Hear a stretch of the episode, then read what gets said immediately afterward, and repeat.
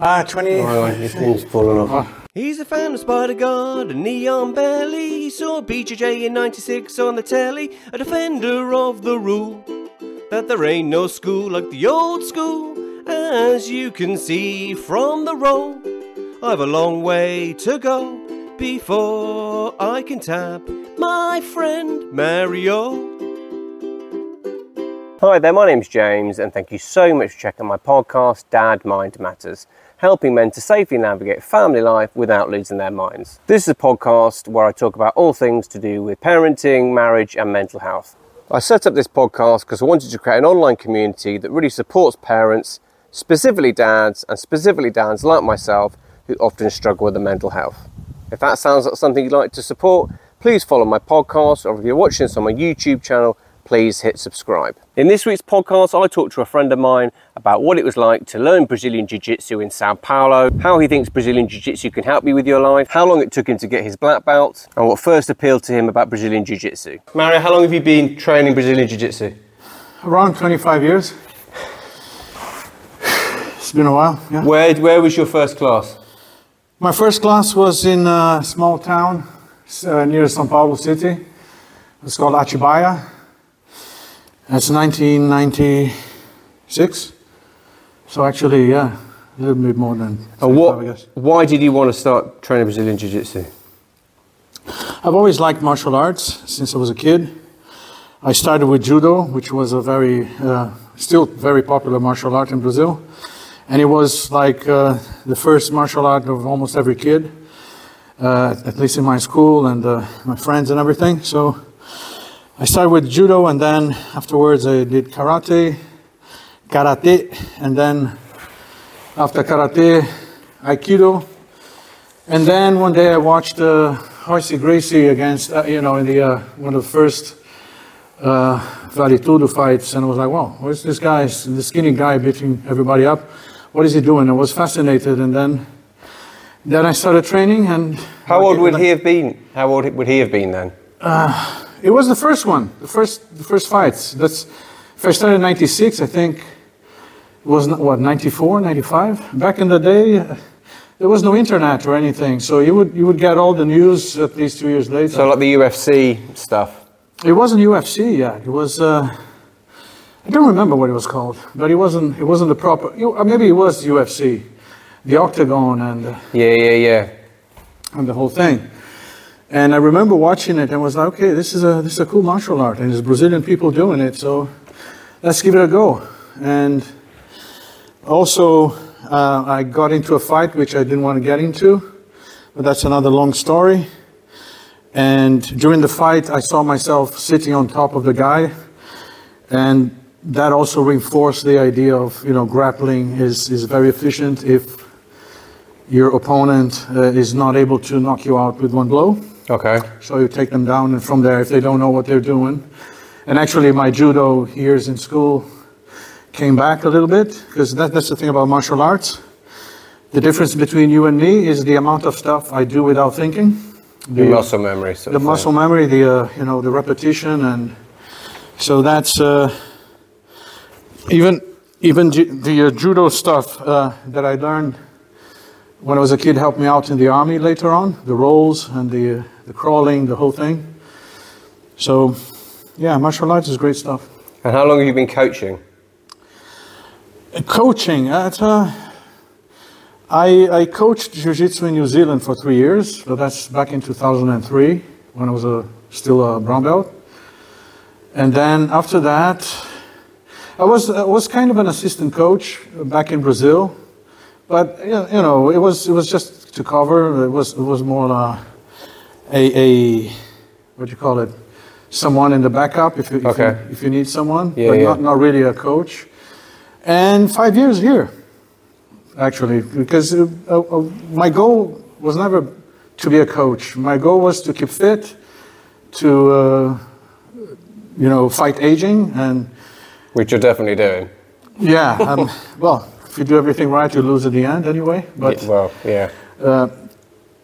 and uh, so keep mentally fit because jiu-jitsu keeps your, your brain going as well. It's not only a physical, but also in the brain. Training today, I could see that if I don't engage my brain into new things and to explore new new stuff, um, you, you, you tend to, like in life, you tend to get rigid and, and come up with always the same answer to the same problem, which is uh, not working, but you, you still come up Yeah, with the same yeah. answer. So we need, we need to find something else. So jiu-jitsu is life, really. This is the beauty of it, and I think this is part of why people get addicted to it. Because it's, uh, it's reality, the way it is, and uh, either you face uh, your challenge, and if, it, if what you're doing is not working, either you, you find uh, uh, a new solution or you lose. Or, or the pressure of life will come hard on you. I think mastering your ego is a big deal, isn't it? Jiu-jitsu? Well, if, exactly. If you, if you don't learn how to tap, your joints will be a heavy price. yeah. And, and the thing about chokes, whoever's watching it out, out there, uh, tap before you pass out. Because it's not that the more you're, you're choked and the more you pass out, the more uh, resistance you get to it, it's quite the opposite. The more choked and the more you pass out, the easier it is to pass out. Really? Yeah. Why is that? Because your body just kind of learns that this is a process to get me out I of this. I don't know, but I've seen it happen more than once. And uh, people who get constantly choked, you just need a little choke and they pass out. Yeah, and that's got to be just you're Yeah. not a great relationship with your ego. No, you, you're, you're, you cannot breathe, and, you, and your head is starting to, even if you can't breathe, but your, your head is starting to blow and, and get really, you know, the pressure is high is because your blood is not going to your brain it, or is not going back. Uh, tap before you pass. You Yeah, know, yeah. That's, uh, that's the thing, right? Can you remember the how long it took you to get from white to blue to blue to purple to purple to brown to brown to black? That's a long. Um, from white, white to blue took me. That was the quickest. It was a year and a half. And then from blue to purple was two years. That, that's how it was back in the day. Hmm. You wouldn't change belts before two years. And how long get, were you- ha- you would get one stripe every six months. And what was the frequency you were training? How many times? a I was week? training three times a week, four times a week. Right. It didn't matter if you trained twice a day, five days a week. You would get a stripe every six months. Got it. It didn't matter. As long as you were showing up. Yeah, exactly. And as long as your, your game is improving, you don't expect, oh, well, you know, if you go to tournaments and you beat everybody up at your belt, then maybe you get two stripes. That's, that's how it was back in the day. Uh, and then from blue to purple, yeah, two years. And then purple to brown, that's when it started to slow down.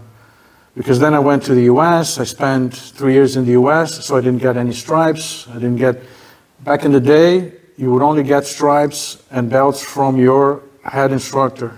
Oh, okay. So you had to go in back in to. Brazil, you- in Brazil. Ah, if you get, I was a purple belt in the US. If someone else gave me a brown belt and I went back to Brazil with a brown belt, they would say, Who gave you a belt? Your brown belt?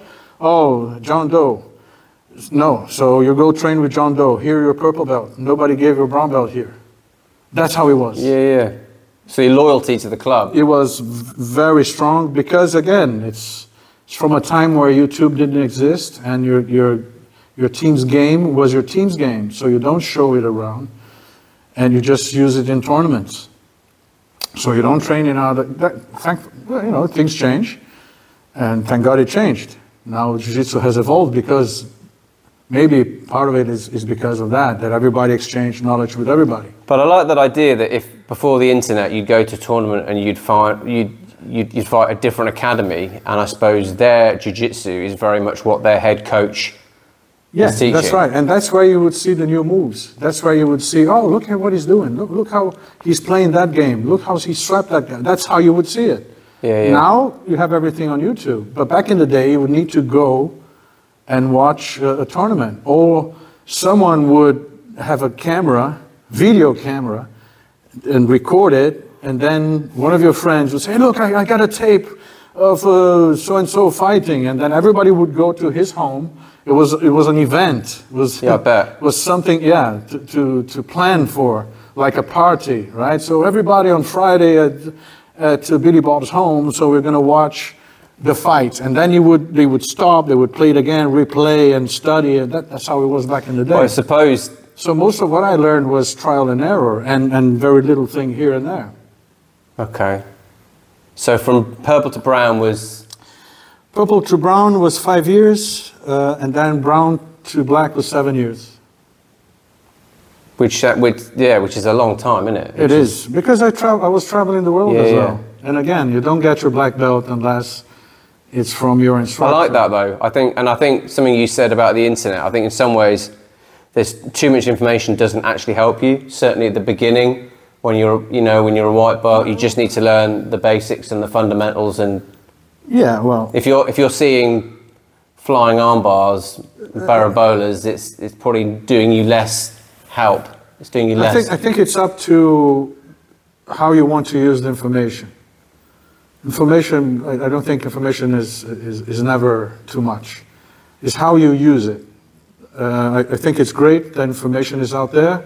Now, if you if you're a beginner and you want to focus on flamboyant and moves that are full of complexity and very hard to happen, it's up to you. You, you will see that actually other people doing more basic bread and butter, solid stuff will evolve faster than you. yeah, yeah, yeah. And then, you know, it's, it's a learning process. Everyone is different.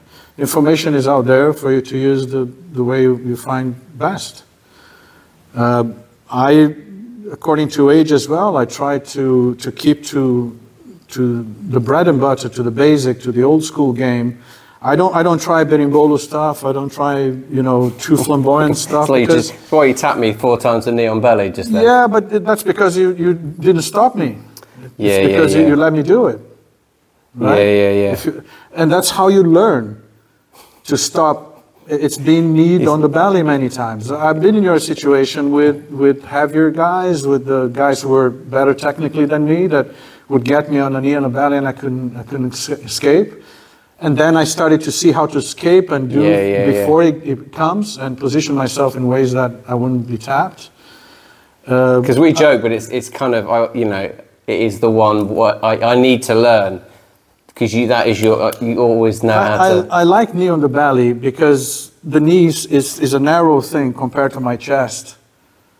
So I, I want to get, if I'm passing your guard, I want to get my chest close to your chest, right? Mm. So if, if you're closed, my chest cannot come through, but my knee many times can come through, and, Yeah, that, and that's a way in.